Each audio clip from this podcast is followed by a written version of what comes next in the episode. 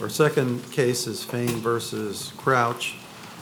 And I I will say, uh, this is not original to me, but um, Judge Richardson suggested that I tell counsel that if you have anything new to add, we'd love to hear from you. So, And if you don't, I'll think carefully, Your Honor. Mr. Williams. Well, thank you very much. Good morning, Your Honors, and may it please the court. West Virginia Medicaid faces a dire situation. The agency may see budget shortfalls of hundreds of millions of dollars in just the next few years. At the same time, Medicaid must meet the needs of the low-income population of a state with some of the worst health outcomes in the country. So the agency has to make hard choices. And here, the agency has applied a facially neutral classification in declining to pay for a particular set of surgical procedures for a particular diagnosis of gender dysphoria. Those specific surgical procedures are expensive, and insufficient medical evidence exists to show their efficacy. So rather than cover those surgeries, West Virginia Medicaid covers a variety of other treatment avenues for persons with gender dysphoria. Yet the district court thought that a distinction like this one, that is one based on a medical diagnosis, is necessarily the same as a classification expressly based on a protected trait like sex. That approach contravenes a long history of cases, stating that when courts cannot assume discrimination from the mere fact that a facially neutral classification overlaps, even extensively, with a protected class. The district court's approach ignores Supreme Court precedent requiring evidence of animus before applying heightened scrutiny to a facially neutral classification. And it runs roughshod over the substantial state interests that support the state's diagnosis-focused choices about care and coverage while in a region grappling with serious challenges. For this reason, the court should reverse. Now, let me be clear about the threshold question. It was error for the district court to find that this issue, that this uh, regulation rather, was a facially discriminatory act. Cases like Geduldig, Gilbert, Feeney, Bray, even Dobbs all emphasize that a statute is not assumed to have discriminatory intent merely because it targets an activity or group of people that exclusively or predominantly overlaps with a protected class. Let me ask you just on Godot, uh, do you maintain that case eliminated all proxy, uh, based, uh, classification? No, Your Honor. What the case says is that if a, if a statute does not expressly hinge on a protected classifi- classification, that you can look behind that in certain narrow circumstances. And in particular, what Bray says is that if there's literally, for instance, no justification whatsoever for the particular classification that is used, or in the words of Bray, if, the, if there is an irrational object of disfavor, then at that point, one might fairly presume that in fact the proxy is basically a facial classification in disguise.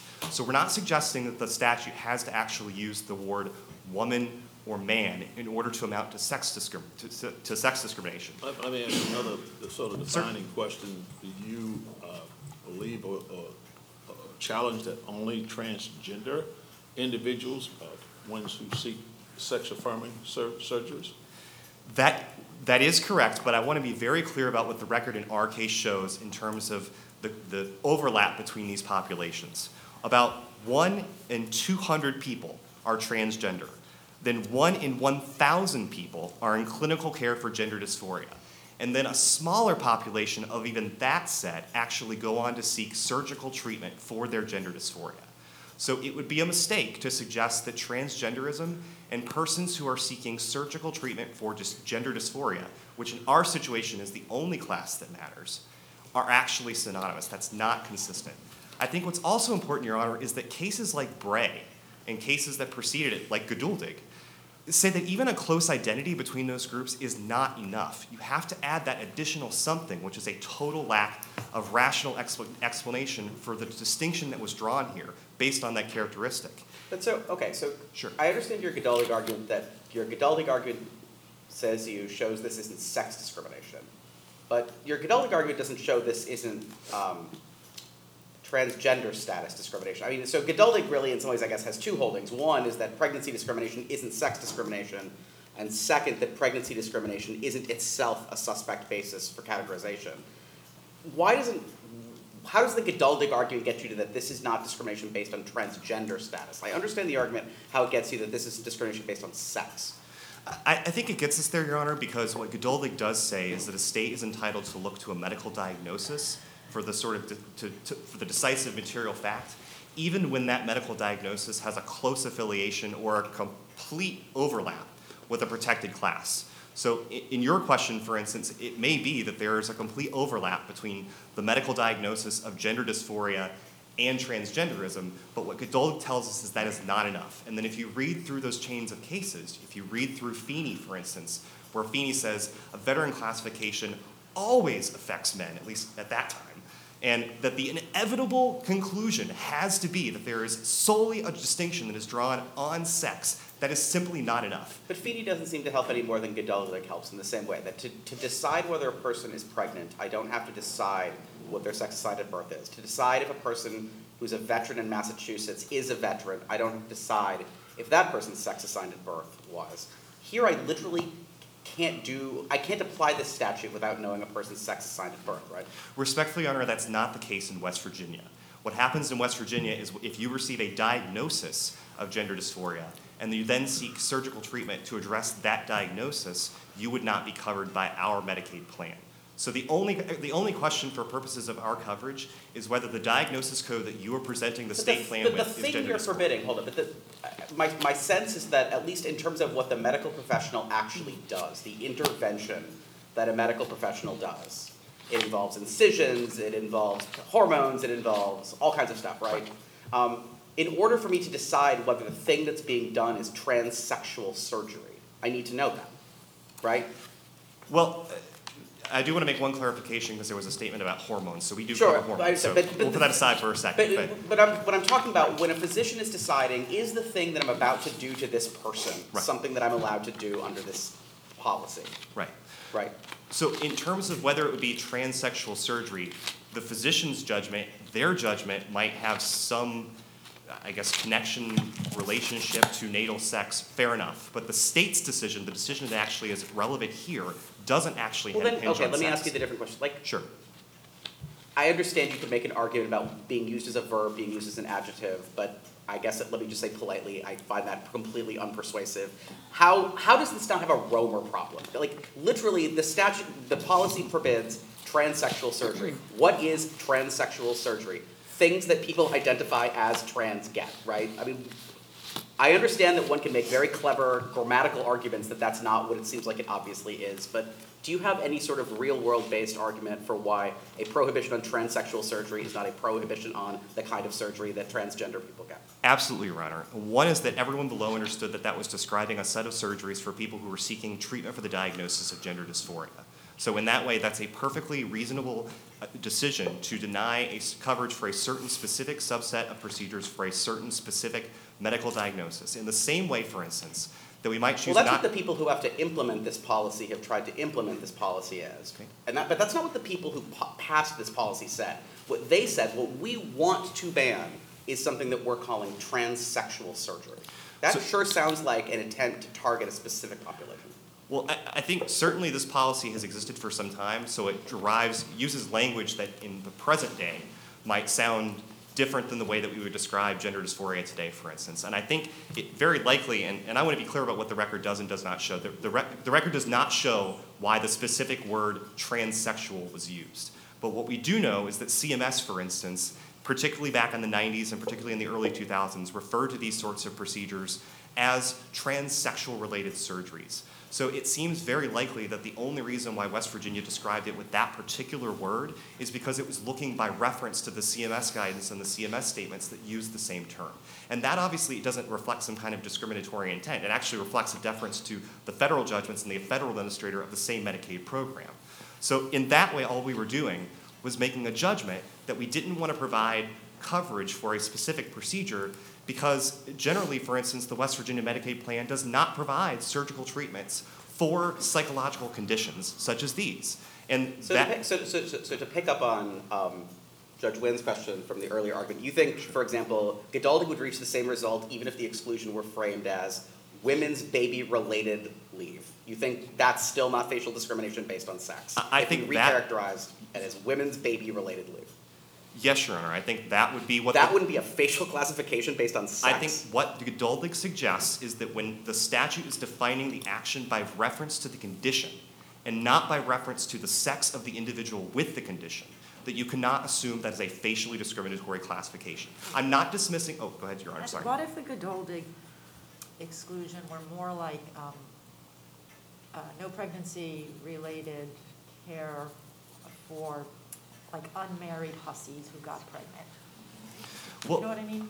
Sh- Certainly, Your Honor. I think uh, that is the sort of evidence that City of Arlington Heights, for instance, suggests could But- be. But still, on its face. On its You would face. say that is sex neutral. Uh, Okay. I, I think, Your Honor, what the cases say is that you make an initial determination about whether the statute is a facially discriminatory classification in that the decision is driven solely by the, the protected trait, in this case, sex. And if it is, then yeah, we go ahead and we apply intermediate scrutiny. If it's not, the state's position is not that you stop and you say, great, we're all done. The state's position is only that you then have a responsibility to summon additional evidence. And that can come in all sorts of forms. It could be direct evidence of discrimination. It could be the sort of inference that Bray suggests in a rare case. All we're saying is that that evidence does not actually exist in this specific case. What we instead have here is we have language that does not present as a facially discriminatory classification. We have a record that does not contain direct evidence of animus of any form. And we do not have a situation like the one described in Bray when it's characterized in the tax on yarmulkes, where there is no rational explanation whatsoever for what the state did here.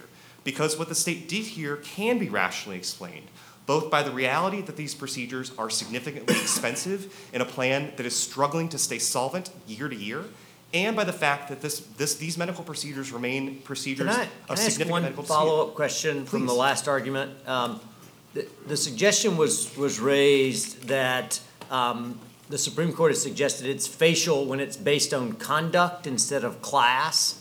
And the, the examples, I, I think, was Lawrence uh, and Obergefell. Um, Can, can you talk for a minute about why, whether you think those cases are equal protection facial uh, holdings, uh, or, or why you think those cases don't demand that this is a facial classification? Right, and the state recognizes, for instance, Judge Harris's analysis in Williams v. Kincaid, we're, we're applying Christian legal society, and we're saying that when you're focused on homosexual conduct, it's the same thing as attacking homosexual status. We're not contesting that sort of analysis. All we're saying is that's not the way that this particular regulation is written. It would be one thing if we said, if a patient walks into a doctor's office and they present as a woman and they have a natal sex of male, they can, there are a whole series of procedures that fall off the board. That is not what is happening here. What's actually happening here is that we are having patients of all natal sexes from all over the place walking into doctor's offices and saying, we want a specific treatment for a particular condition. And the state has said, we do not think that the medical evidence and the cost justifies providing that specific treatment for that condition. And so in that way, the, that choice does not actually hinge on gender. It's in no, rela- rela- no way related to conduct, in no way related to status. So CLS, Lawrence, any of those cases simply fall off the board. And that's why ultimately, even though Geduldig kind of unsettles some of us, I recognize that. But ultimately, I think Geduldig does get it right in that sense, that it, it looks to that first initial status. And then it's only once we make that first judgment that we then kind of move on to the next steps of, is there sufficient circumstantial evidence? Is there actually direct evidence of animus? But, but I, I want to make sure I understood what you said about Bray. I, I thought at one time you said that is a facial, if it's irrational, no other rational basis, that can be a facial determination. And then I may misunderstood you, but then later you kind of categorized the Bray analysis as um, something you do um, after, the- for a non-facial reason. So is, is Right. Bray in the facial world or And- non-facial? And I, I want to be clear, that was probably my own, my own sort of mistake. Uh, Bray was talking, and, and specifically the discussion about the hypothetical tax on yarmulkes, for instance. Uh, Bray was talking about that, and I believe it characterized that as that would not be a facially discriminatory classification, but it then said the court would still have license to go beyond that and say, oh, this actually is a proxy for discrimination, or a proxy rather, for a facially discriminatory class because there is absolutely no explanation that can exist for imposing a tax on yarmulkes other than discriminatory intent. So if we use the statistics that you talked about earlier about the certain number of people who are transgender, and the certain number of people who have gender dysphoria that are transgender, and the smaller number of people who have dysphoria that have surgery, Right. you know, if we view that as, you know, irrational to support your cost argument or inconsistent, we don't do that at the facial stage, we do it at a different stage. That's right. I think cost is only relevant at the, I guess it's, it's sort of between the facial stage but before the rational basis stage. I guess it's, it's sort of the analysis of whether we've sufficiently established discrimination by proxy, or I guess whether plaintiffs have sufficiently established discrimination by proxy. If the state's offering a cost justification that's just without any basis whatsoever in logic or fact, then I think maybe then the court could say, well, no, we're not going to buy that lie.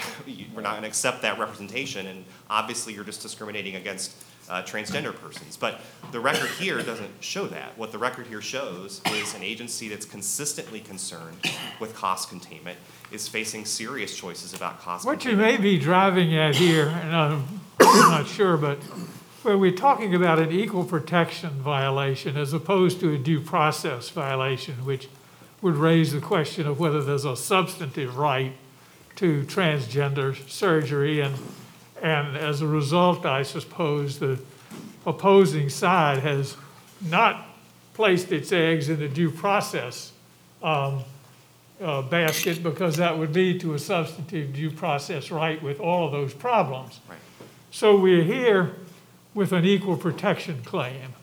And I thought that the equal protection violations that the Supreme Court has historically found were violations where a discrete harm and disadvantage could be seen against a suspect class.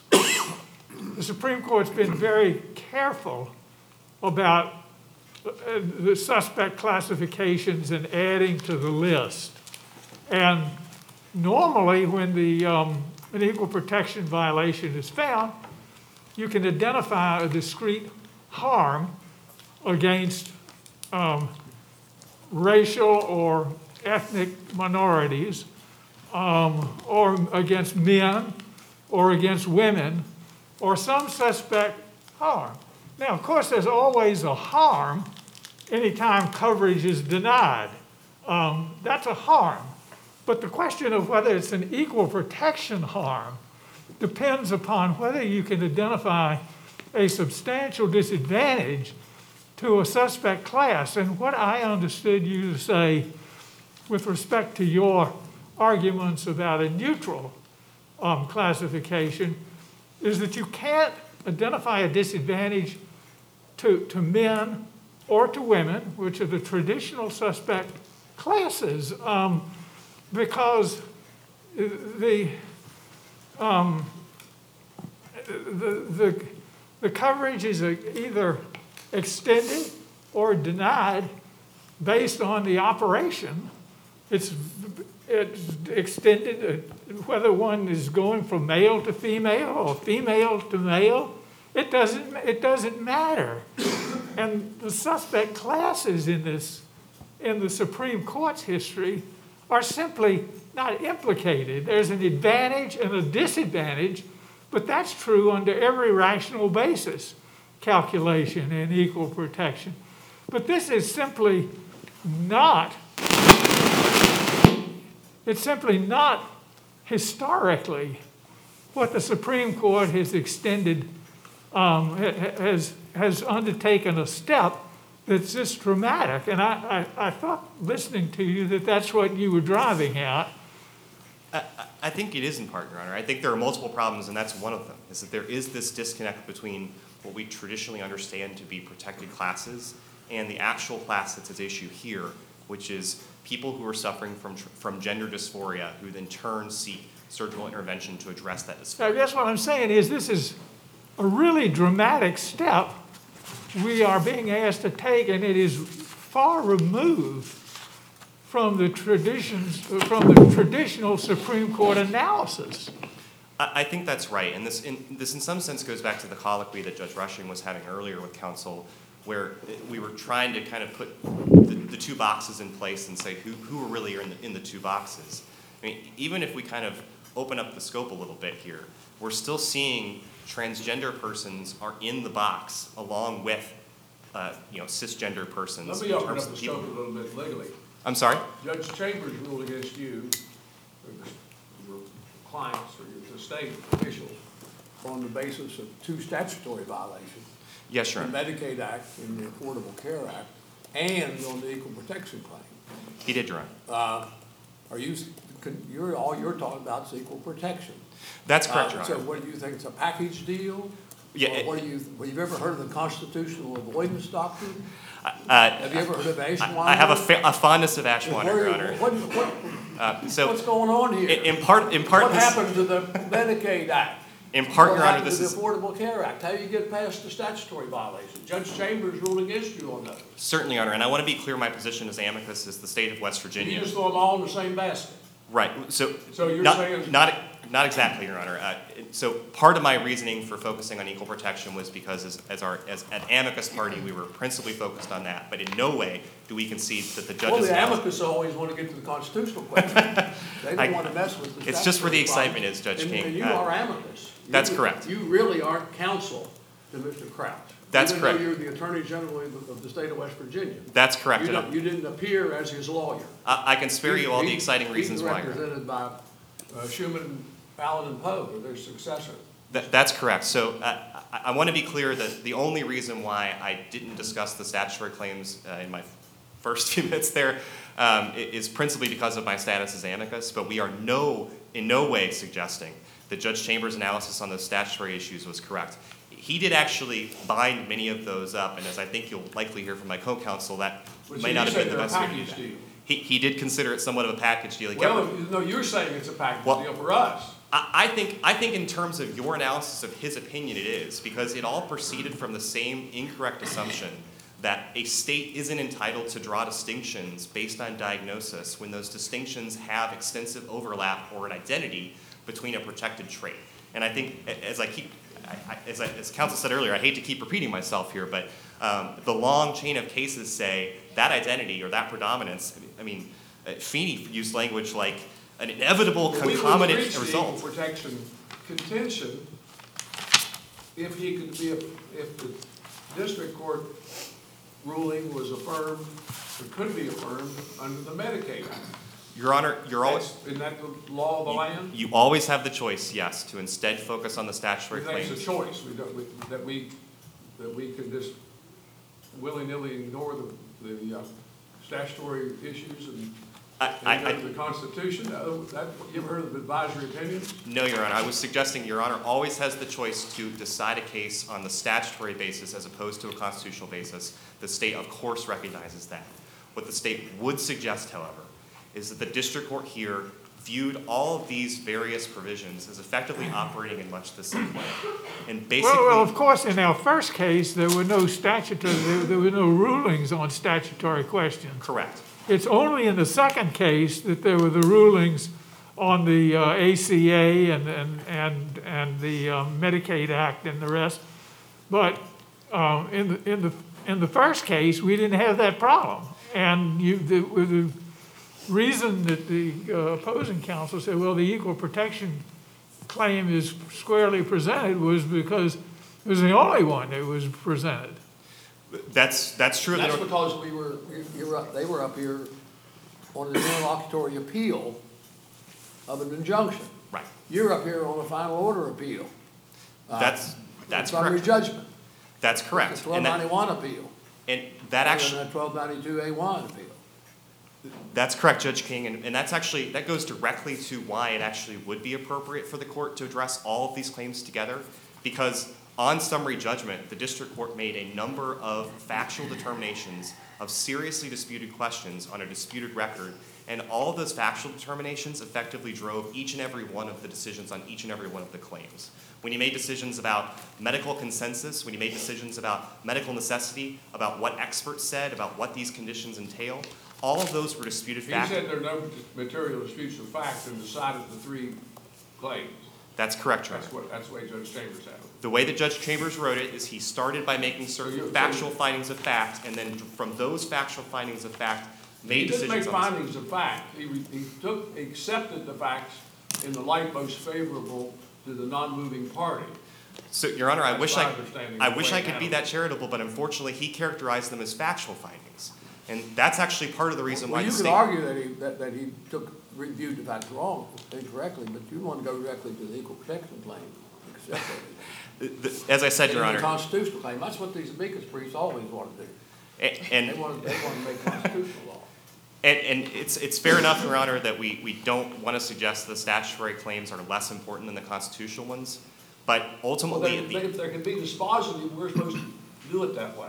that's, that's absolutely We correct. got- We got the Chief Justice of the United States, Justice Roberts, saying specifically, if we could do it that way, we don't get into the Constitution. I am not here to ask you to overrule Ashwander. I completely agree with that approach. But counsel, What how does, how does Ashwander apply in this, where we find ourselves in this weird context? We're reaching the constitutional question in the paired case. We can't avoid the constitutional question. I guess just as a practical matter, what does it mean to then turn around in the other paired case and say, but we better not reach the constitutional question? Well, I I think as the state, we would say that these issues are too bound up to actually say, yeah, we can avoid the constitutional questions, so let's leave it for another day. We as the state want you to reach all of the issues, let me be clear. your- Um, I was only addressing Judge King's concern, understand. right, that, that we In were somehow. response to, in response to Judge King, why don't you just say, nowhere does the ACA or the Medicare Act require this kind of coverage in so many terms, and CMS has approved the West Virginia plan, and there's no, there's no uh, uh, requirement in federal law that this kind of thing be covered, and CMS has said to the West Virginia plan, well, it's okay. I mean, that's, that's a, you know, you can, there's, there's nothing in federal law that requires this step to be taken. I, I can never say it better than you, Judge Wilkinson, so I won't try to, but I think you- you're actually getting at exactly the state's point. But now you're trying to, You know, and your time is up. Fair enough, I've blown through my red light, so I'll just thank, uh, thank the court, and we would seek reversal, thank you. All right. Thank you, Mr. Williams. Mr. David? Thank you, Your Honor, may it please the court. My name is Caleb David. I represent the defendants uh, below appellants who are state officials who oversee the state of West Virginia's Medicaid policy and program, as well as the state agency that administers that program. And instead of going through the same things, I'm going to try and pick out one other aspect of Geduldig that we have not addressed, a- and then try to argue that Geduldig, Bray, this court's case, uh, decision in the Peltier case, and Bostock can all be read consistently in, in the state of West Virginia's favor. And the issue in Geduldig that I wanted to raise for the court was that the court, the Supreme Court found it incredibly important that there was no risk from which men were protected that women were not. And likewise, there was no risk from which women were protected that men were not. And in this case, there is simply no risk that cisgender individuals are protected from that transgender individuals are not protected from. Gender dysphoria, transsexual surgery, surgery to treat gender dysphoria, is not something that is covered for anyone. And the Supreme Court has made it clear that you do not have to make coverage determinations on behalf of a protected class because that's only related to that protected class or only because a protected class would be the only ones who would seek that Can I give you a hypo that makes me think that's wrong in West Virginia? So imagine someone walks into a doctor's office and says, I have excess breast tissue. I need treatment. You need to know if that person is sex assigned at birth, male or female, to know whether that's covered, right? Potentially covered? No, Your Honor. Why not? Because there has to be a diagnosis, and that diagnosis either needs to be for a symptomatic gynecomastia, something that's actually presenting physical pain, or it needs to be for that. No, they both say it's presenting physical pain. Well, that would take that outside of the diagnosis of gender dysphoria, Your Honor, and that's why this is such a, Sure, but I guess, again, I'm, I'm not getting, I, I, it, this is the same thing as the previous case. We're going from what a policy says to the way it's implemented, but I'm focusing on what the policy says. And what the policy says is no transsexual surgery. And so if a person comes in and says, I have expressed breast tissue, I am feeling physical pain as a result. My sense, tell me if I'm wrong, is that a person who's assigned female at birth can potentially get coverage for that, and someone who's assigned male at birth cannot. again, Your Honor, it depends on the diagnosis. It's not, no, no, no, I don't care about the diagnosis. The policy doesn't speak in terms of diagnosis. The policy speaks in terms of transsexual surgery. And it strikes me that if the person who's assigned sex at female wants that procedure to, to, reach, to reach that outcome, that person is potentially covered because I don't see how that's possibly plausibly described as transsexual surgery. And if a person who's male assigned at birth wants that surgery, they're not going to get it because it's right. Because the problem, once you say diagnosis, I'm just going to point out that the diagnosis itself you're going to rely on rely on the sex assigned at birth, right? Your Honor, because it's a health insurance plan, the diagnosis is critical. That's the, you can't receive medical treatment without a diagnosis. And for Can can every- I ask a follow-up question to that? I- Is the person that's alleged to discriminate here the doctor, or is it the state? And, and by that, the question is, yes, the doctor needs to know, right, because that's the doctor-patient, but the doctor is not alleged to be discriminating here, right? The question is, is the state, and the state does not need to know um, one's sex in order to know that question or not. All they need to know, in fact, all they will know based on the information coming in, is what is the diagnosis, gender dysphoria, what is the surgery, mastectomy, right, denied. What is the diagnosis, cancer, what is the surgery, mastectomy, granted. Matters not whether that person was transgender or not, matters not whether that person um, has any other characteristics. It doesn't matter what their sex was when they were born, right? It just matters from the state's perspective. Did the doctor diagnose gender dysphoria? Either way, man to woman, woman to man, makes no difference. Right? So the only person who has to know the sex, and I understand Judge Heytens's question, the only person who has to know the sex is the doctor, but the doctor is not the discriminator, alleged discriminator.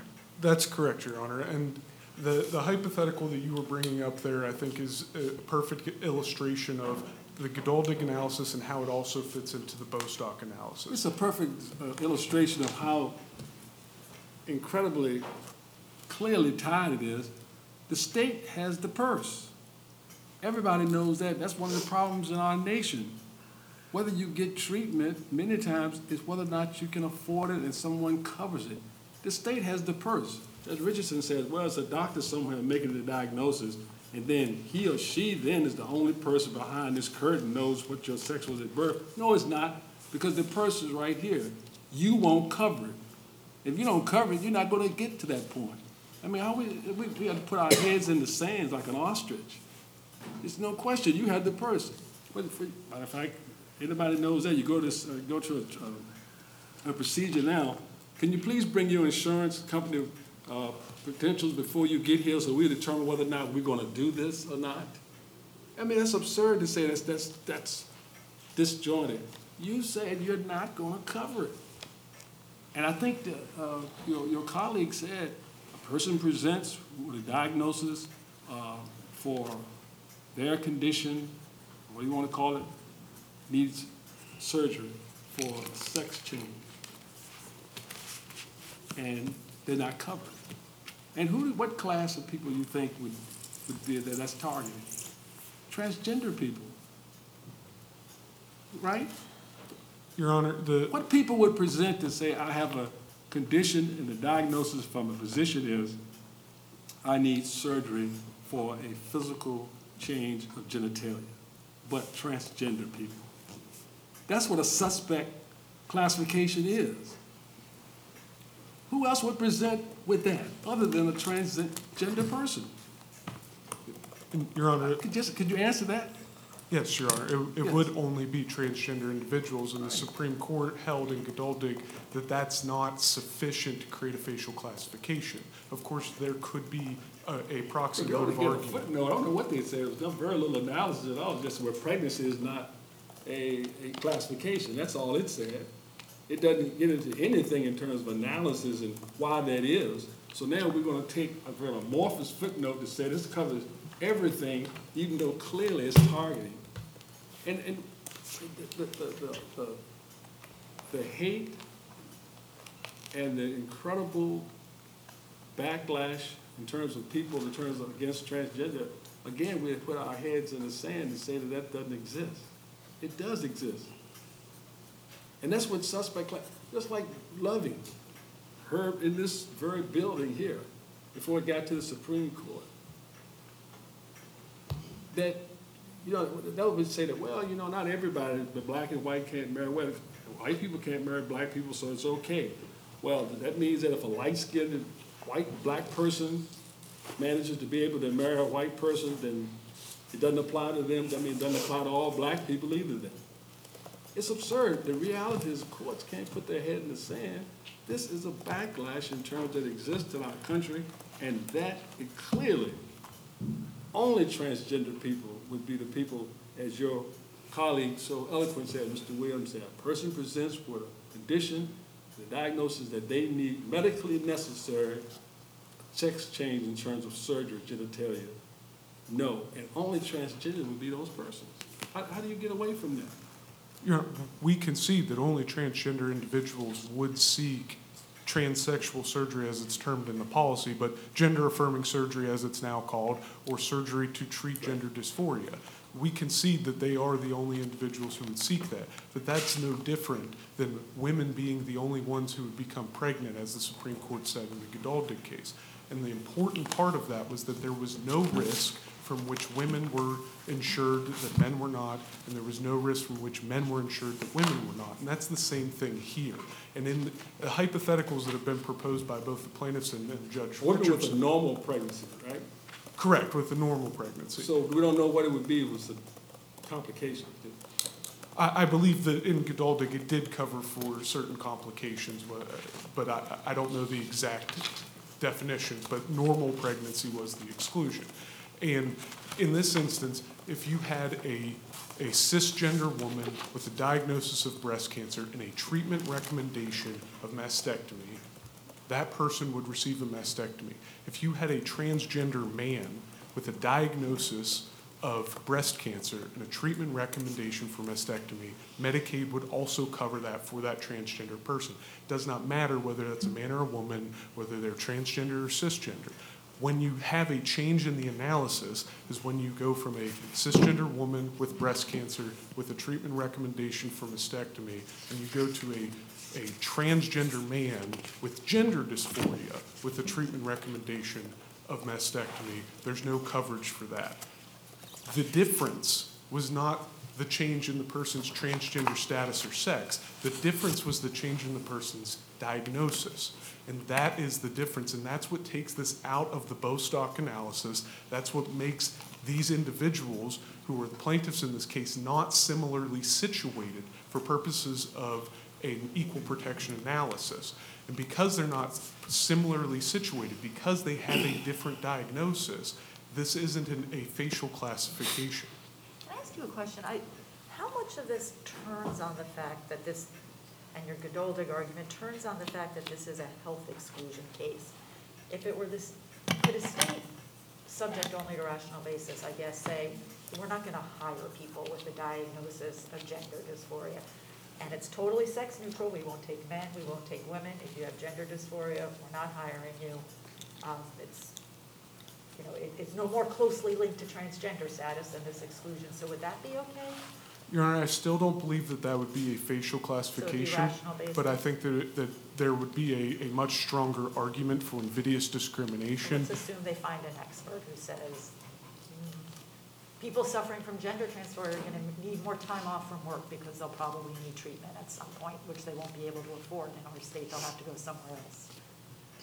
And, Your Honor, if that's the case, then that is a- an issue for the fact finder to determine whether that, that But if that is amounts not a, to. ba- that would be a rational basis kind of a question. Yes, Your Honor. But It need not be a rational basis question, right? Because that would then raise the question of whether Bostock applies in the equal protection context. And if we believe that Bostock's but-for cause analysis applies, to a non-facial classification, then we would have to run that inquiry, right, the, the non-hiring through Bostock's analysis.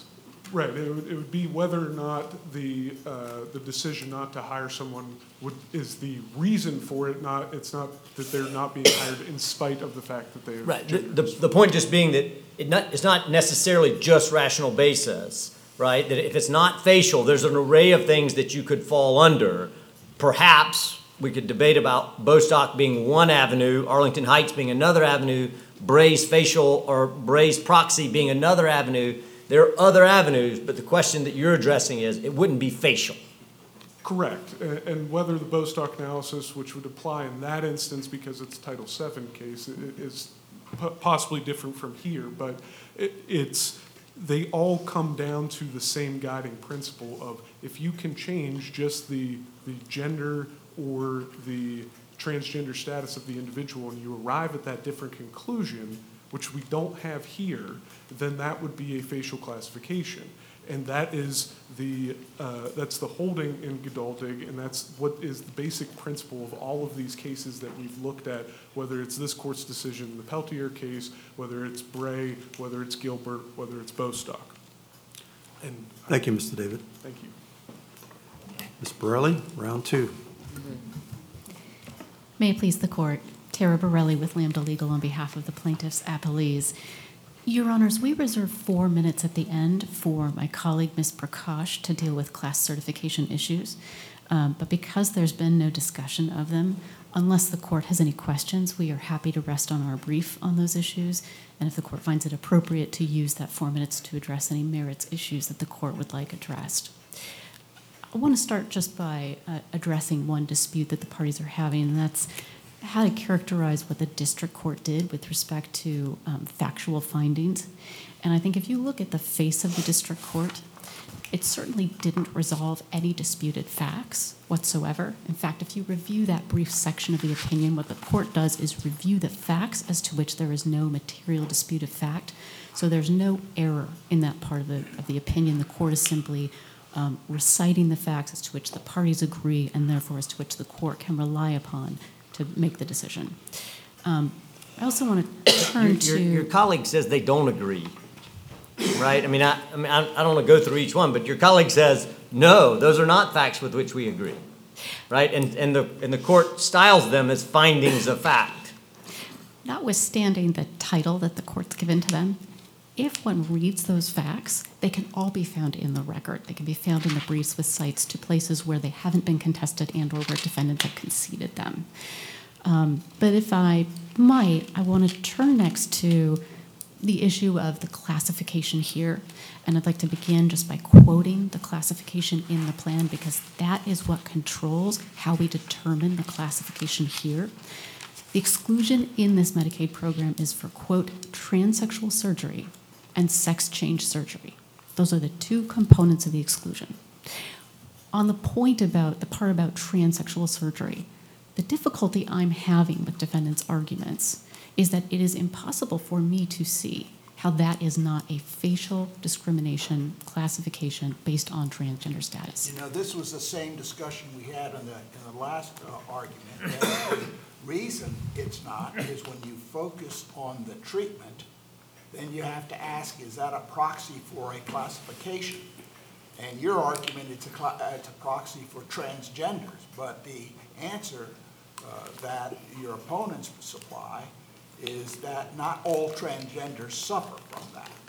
And so it doesn't matter whether the person is male, female, cisgender, transgender, they're focused on the treatment.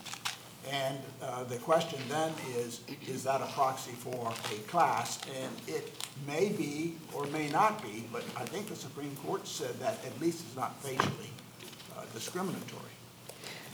I, I'm not aware of anything in the, the decisions we've been discussing today that would affect how to read the classification.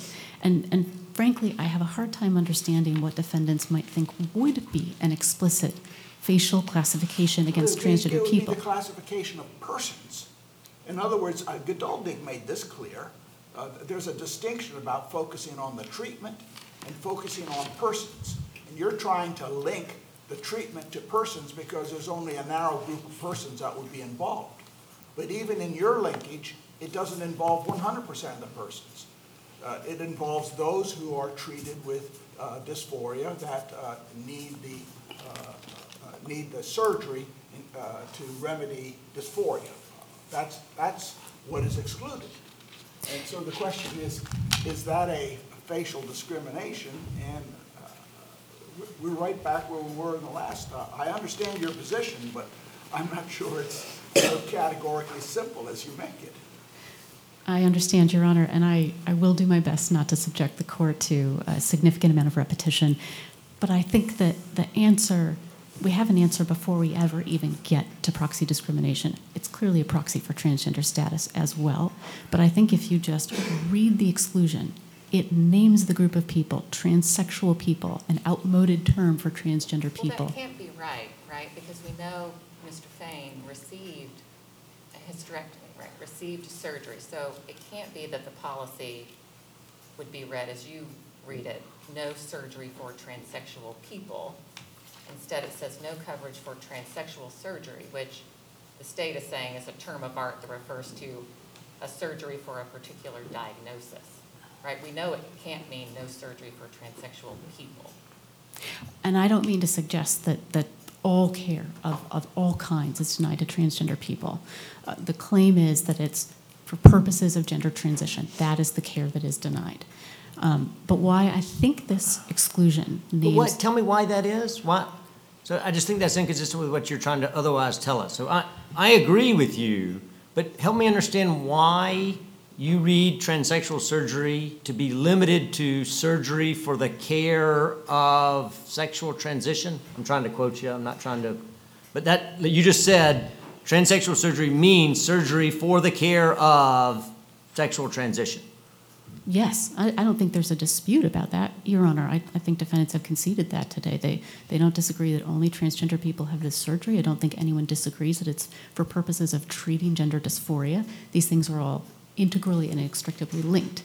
Um, and the reason that this names the group of people and not just a procedure is that transsexual surgery doesn't actually specify any particular procedure, not in any coherent scientific way. There is no unique transsexual surgery. In other words, if a cisgender woman were going to have a hysterectomy, we wouldn't call it cisgender surgery. It's just a hysterectomy. The reason this is phrased the way it is, and I think this has been acknowledged, is that it's an older, quite outmoded phrasing, but it is quite honest about who it singles out for differential treatment, and that is transsexual, or in more modern terms, transgender people.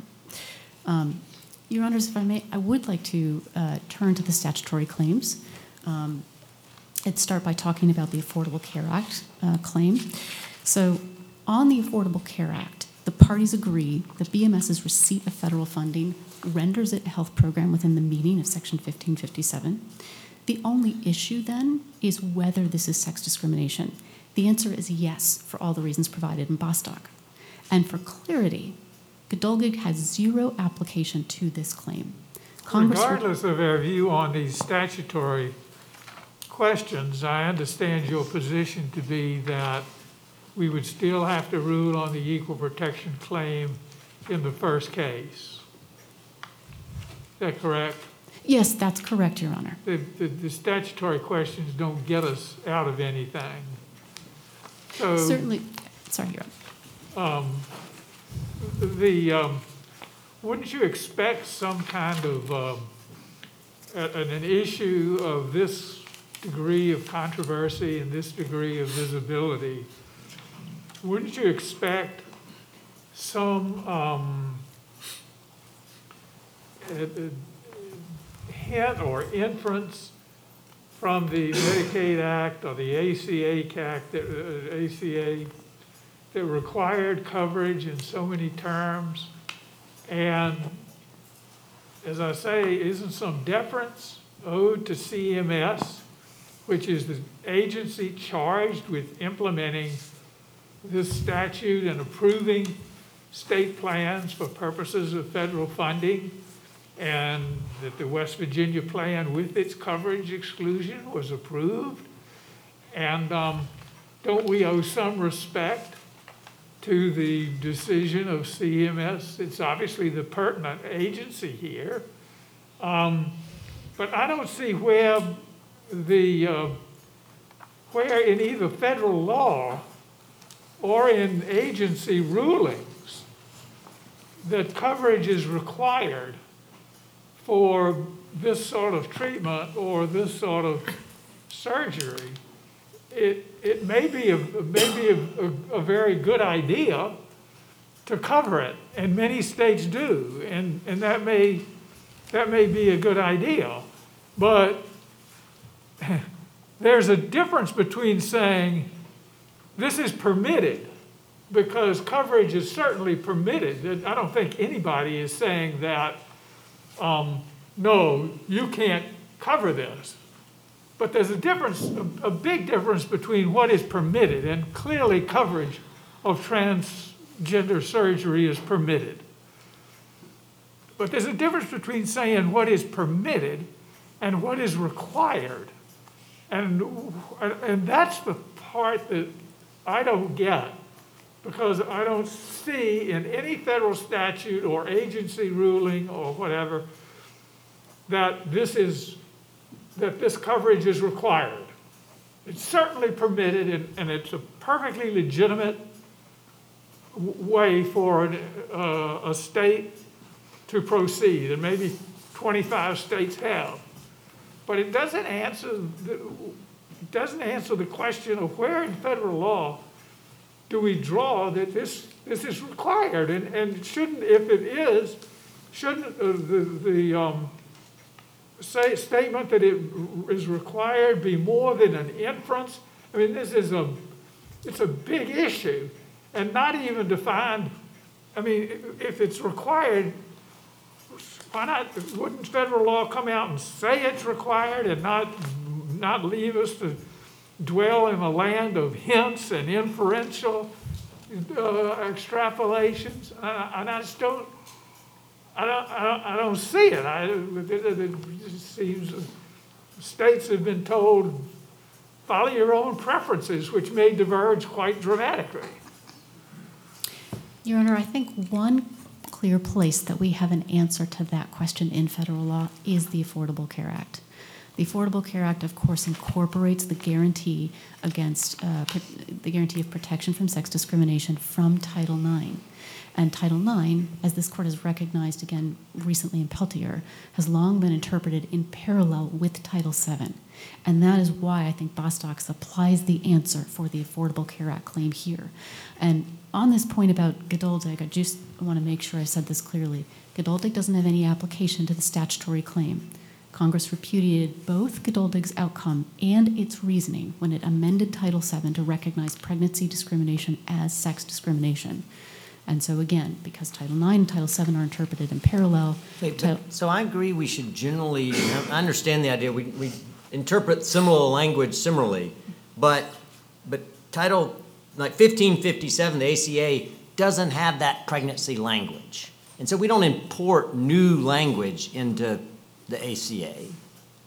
Well, there's no reason to think that Congress would have saw any need to amend Title IX um, to correct a faulty decision because there was no faulty decision to overturn. But fifteen fifty-seven was, right? So fifteen fifty-seven, right, I, I'm not sure I follow like why that would be. Let me make right? sure. It's I'm- in Title VII, right? I understand it's in Title VII, but why are we putting it somewhere else? Like it wasn't there. And if they, if they wanted it to apply when they amended Title VII, they should have amended other places where they wanted it to apply. I don't think there's any reason we would expect them to have to amend other statutes when there was no faulty precedent to overturn.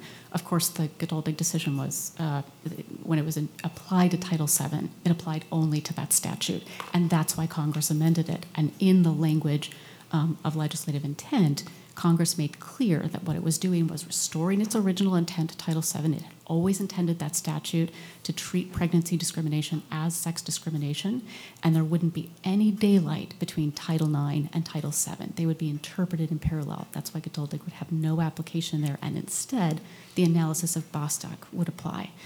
Your Honor, on the point about Bostock, there's been some discussion um, that I want to make sure I address about how to understand the, the causation standard, uh, the but-for causation and multiple causes language of Bostock. And so if, if the court would find that helpful, I'd like to make sure that I address it.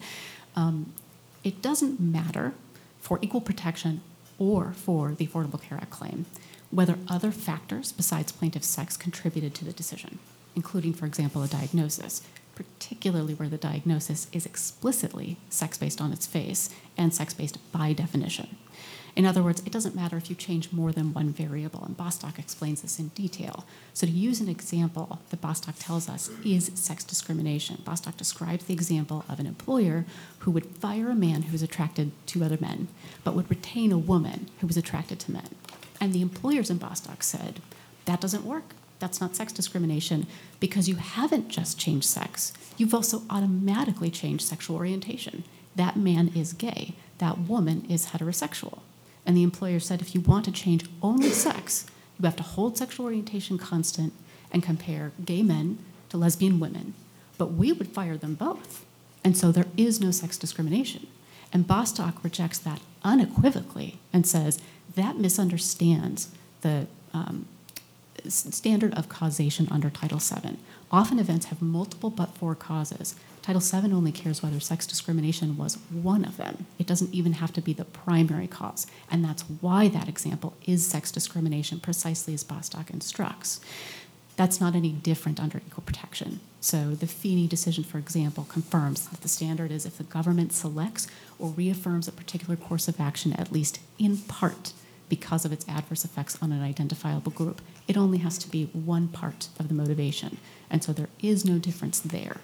Um, and that's why even pointing to a diagnosis, which is also explicitly sex based, even if it weren't, that wouldn't change the analysis here.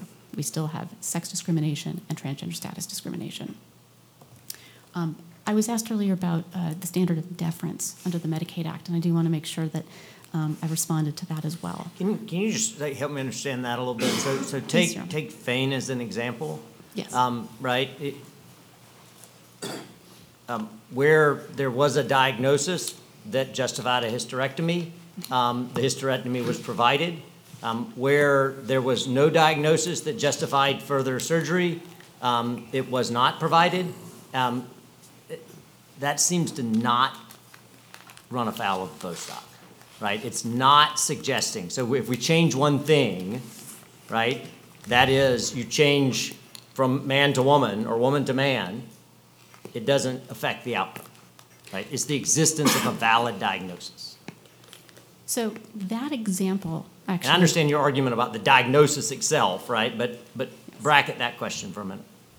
So I think that just points back to the discriminatory line being drawn. It simply restates if, if you need a hysterectomy for another reason, we will cover it. But if you need a hysterectomy, a hysterectomy for this reason, for this diagnosis, we won't cover it. By the way, concedes a violation of the comparability requirement of the Medicaid Act. But that's the discriminatory line that's being drawn. And it isn't an answer to say, well, the plan doesn't discriminate, The program doesn't discriminate in every conceivable respect. As just one example, if the Medicaid program were to say to one of its female employees, we will not promote you because you're a woman. If she were to bring suit, it wouldn't be a defense for the program to say, well, we didn't fire you. It isn't an answer that they're not discriminating in every conceivable respect. That doesn't excuse the discriminatory classification at the heart of this case. So, on the issue of deference, um, the district court was correct not to defer, defer to CMS's silence on this issue. Defendants admit that they've received zero communications or analysis from the agency. That's precisely when courts decline to defer. The Ninth Circuit did exactly that in Arizona Alliance for Community Health Centers, where the record lacked any evidence of CMS's reasoning. CMS itself explained, as amicus curiae in Davis versus Shah, that not all state plan approvals necessarily reflect any measured consideration of each of the hundreds, if not thousands, of services that are in those plans. And when this court has afforded deference, it has generally been on a record involving extensive communications from the agency. So, West Virginia versus Thompson is an example where the court provided deference to CMS's rejection of a state plan amendment, but only after CMS had requested data from the state of West Virginia, considered a variety of evidence, and conducted administrative review by CMS hearing officer. We obviously don't have anything of that kind here. turning back to the comparability requirement. So to the extent that defendant says, we're simply treating people differently based on diagnosis, that is what the comparability requirement prohibits. It is straightforward. It doesn't permit discrimination based on diagnosis.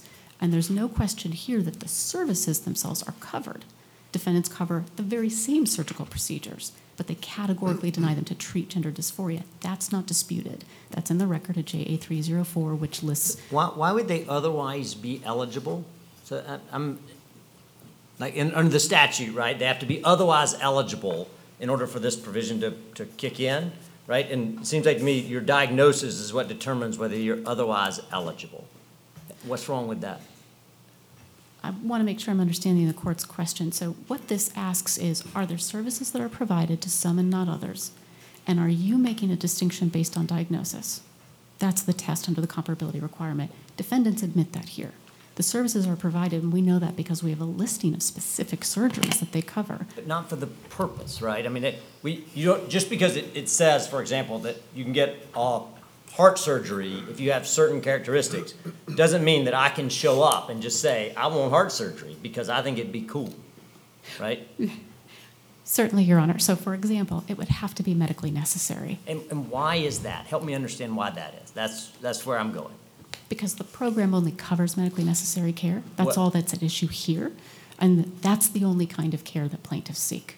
No, no, no, but what, but the statute doesn't say medically necessary. Right? It doesn't, it doesn't limit itself to medically necessary. So my understanding is that if someone were eligible for the service but for the diagnosis that's excluded, and if it is covered for others, then that is a violation of the comparability requirement. So the statute tells us that the plan can't provide medical assistance that's lesser in amount, duration, and scope to one participant as compared to another participant. And the relevant regulation fleshes that out by saying, and that means you can't reduce or deny the amount, duration, or scope of services based on diagnosis. And I think To, to an otherwise eligible beneficiary. Right. That's what's, to an otherwise eligible. So someone who can otherwise get the service. So if I'm entitled to a heart transplant, you can't deny it because I also have diabetes. Right? I'm otherwise eligible because I'm entitled to a heart transplant, but I'm not otherwise, so, but you can't deny it because I've got some other diagnosis. Your Honor, if I'm following the court's question, I think that formulation would read out the requirement of prohibiting no discrimination based on diagnosis. And so what the comparability requirement says is if these services are covered, they can't be provided to some. So let me use Davis versus Shah as an example, Well, where just to, just to add another point there, it's arbitrarily denied, right? It's not a complete, um, there's a significant level of deference written into the regulation, right? Medicaid may not arbitrarily deny a required service to someone who's otherwise eligible solely because of diagnosis, type of illness, or condition. Understood, and I think that's precisely what this exclusion does. So, for example, this exclusion isn't aimed at eligibility requirements like medical necessity because the care is categorically denied regardless of medical necessity. And that, that is part of what makes this a violation of the comparability requirement. Your Honors, if the court has no further questions. I have just one further question. That that is, not, um, that is, that was not, a- that was not the best thing to say. Um, You know, I've listened attentively to your good arguments, um, and I want to say you've done double duty on both of these cases, and you've done a very fine job of it. And, um, but I've listened and I've heard a lot of words about the 14th Amendment, and I haven't heard one single word about the 10th Amendment. And it was almost like, hey, wait a minute, is the 10th Amendment not even part of our Constitution? And of course, the, the 10th Amendment reserves certain powers of the state uh, to the states, the residual powers to the states. And the Supreme Court of five justices in National League of Cities and four in Garcia said one of those crucial 10th Amendment powers that the states exercise is a certain ability to regulate um, things with respect to their own employees. And in National League of Cities, it was the Fair Labor Standards Act. Um, Here, it's, it's um, a- a- an insurance question as opposed to setting wages. Um, Now, you know, it's, it's, it's, it's not the job of an intermediate court to adopt, um, uh, to, to say that the, we, we follow Garcia. And because the Supreme Court uh, ruled that way, but if I might, you know, just give you a, a, a, some, a, a little bit of advice. If this goes up to the Supreme Court, um, You mean when? um, I, I would urge you, I would urge you, we can pose those two questions to you because all you would have to do is cite Garcia and we would fall in line. But I would urge you to prepare some answers to questions about the Tenth Amendment because that's likely to enter into the conversation up there if it doesn't, if it doesn't and couldn't down here. So I'm just trying to say that's, I think that's going to come up um, because the uh, state's authority to insure its own employees not all that different from the Fair Labor Standards Act. And um, the, you know, I, I don't know what they're going to ask you, but I'm just trying to offer a friendly suggestion as to some some things you might prepare for. Okay? I may help you too. You might mind him that between the tenth and the fourteenth, a war was fought to make sure we had the Fourteenth Amendment as opposed to Civil War amendments. And I think that changed exactly what states can do in terms of protecting citizens. It was a big change. Thank you both very much. Did I hear that there are other questions? I hope not. Thank you, Ms. Borelli. Thank you very much. Mr. David? Thank you, Your Honor. And I want to start back at uh, the Medicaid Act, Medicaid Act's comparability requirements that were addressed. And the actual criteria for it is, the Medicaid agency may not arbitrarily deny or reduce the amount, dura- duration, or scope of a required service. And this is not a required service. We didn't hear argument on that today. This is not a required service. Gender affirming surgeries are not required under the Medicaid Act to be covered. CMS has never required it. CMS actually looked at this issue back in 2016 for the Medicare population and declined to issue a national coverage decision on the basis that it was inconclusive of whether were- these procedures were efficacious for the treatment of gender dysphoria in that population. And so there has not been guidance that from CMS informing states that they have to cover this in their Medicaid programs. And that is entitled to deference. That is entitled to deference, and the states are entitled to deference as well, and included in these regulations. The agency may place appropriate limits on a surface, on a service based on such criteria as medical necessity or on utilization control procedures. Those utilization control procedures that we're talking about are fiscal and actuarial benefits that are so important in the Geduldig analysis. And yes, there is a, a statement that you cannot change or you cannot reduce the, the amount of the benefits based on the diagnosis, but that only applies to required services, and this is not one of those. I also wanted to go back to the, the statement that gender dysphoria is so inextricably intertwined with being transgender. And that's simply not what the record in this case indicates.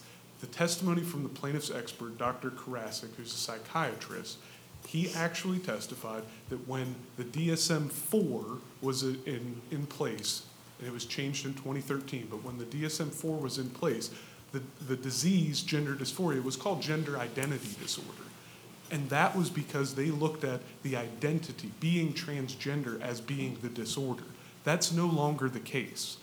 Being transgender is not a disorder, it's not a psychiatric illness, it's not a mental illness. Gender dysphoria is a psychiatric illness that's included in the DSM 5.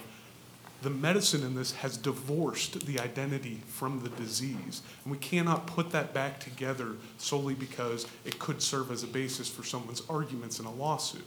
And the, the medicine in this and the plaintiff's experts don't support that. I want to finally just touch on the, uh, the ACA and deference is, again, due to the states and to CMS in this. As, as we've pointed out in our briefs, since 2004, this policy has been put forward in front of CMS and approved annually. And while it has not had the review for this particular provision, the evidence in the record is that CMS has audited or performed audits on our policies. They have pointed out things in the past that are unrelated to this issue, but that they believed ran afoul of the Medicaid Act or weren't in compliance with the regulations. They have never brought this up to anyone at West Virginia Medicaid that this is a violation of the Medicaid Act or the Affordable Care Act. And that, that silence is entitled to deference, and the state's decisions on what they are going to cover in terms of. What's your what- best authority for the proposition that we afford deference in a situation where an agency simply hasn't objected to something? Your Honor, it's because this has not been put forth, or it's been put forth in front of CMS. CMS has not noted that there are any Right, issues. I with- said, what's your best authority for the proposition that under administrative law principles, we give deference to that? Your Honor, it would be within the regulations No, itself. I'm asking, sorry, what statute, constitutional provision, decision of the Supreme Court, or decision of this court says we accord deference in that situation? Your, the Medicaid Act itself and its accompanying regulations provide the states with great deference to determine what they are going to cover and what they're not going to cover. And that, that all should be considered. Now, the last point that I want to make is that this is a, a big distinguishing fact away from the earlier case that we heard, is that we, West Virginia Medicaid, moved for summary judgment on the issue of equal protection because there is simply no evidence in our record of invidious discrimination. Unlike North Carolina's policy, we cover everything for the treatment of gender dysphoria up to but excluding transsexual surgery as it's, as it's stated in the policy. We provide me- coverage for medical treatments and for psychiatric treatments and for pharmaceutical treatments for gender dysphoria. And the testimony in the record is that that came from a place of caring and compassion. In 2017, West Virginia Medicaid made the decision to cover those, that care for transgender individuals for the treatment of gender dysphoria. And they did that because individuals were coming to them and explaining that they were distraught that they could not receive their hormones. And West Virginia made the decision that they were going to cover that. Now, that decision did not extend to surgery, and it didn't extend to surgery because West Virginia, in our record, has a $128 million deficit for Medicaid next year. In 2025, has a $256 million deficit. And that money, it's already going to result in cuts and reductions in the amount and scope and duration of benefits for other things. And West Virginia is entitled to deference to determine where they're going to take their limited resources and put that money and which services and which diseases that they're going to cover, as long as they are in compliance with the Medicaid Act and covering the things that the Medicaid Act requires them to cover. So if they believe that they need to provide more resources towards heart disease and diabetes and drug addiction and cancer that are all rampant in the West Virginia population, that is their prerogative and they are entitled to deference for that. For all of those reasons, if there are no further questions, we ask that the court reverse the district court's decision granting summary judgment and grant summary judgment to the state of West Virginia. Thank you, Mr. David. Thank you. On behalf of the court, I want to thank counsel for your able arguments. Uh, We'll come down and greet, and in two instances, re-greet uh, counsel, and then adjourn for the day.